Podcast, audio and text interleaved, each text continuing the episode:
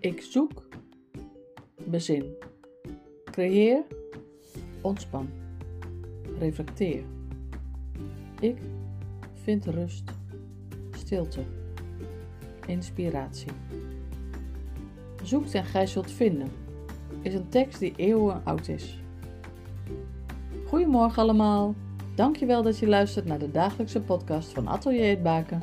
Mijn naam is Tini Lubberink.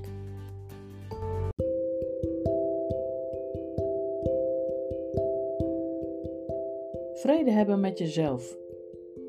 Met alles hieromheen. Jaren heb ik naar die vrede gezocht. Innerlijke vrede. Onrust, angst, onzekerheid hadden op dat moment een grotere plaats in mijn leven. Met af en toe een vleug vrede. Vleug van blijheid en opgetogenheid. Wat ik nog niet kon inzetten, nog niet kon gebruiken, doordat het overschaduwd werd door het donkere. En inmiddels, jaren later, voel ik vrede, voel ik vreugde, voel ik licht en opgetogenheid.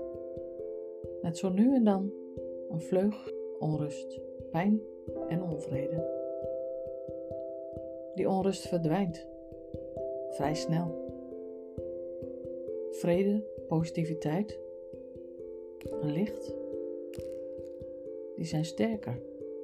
De hoop, het weten van het komt goed. Hoe is dit voor jou? Voel jij vrede? Of een klein vleugje?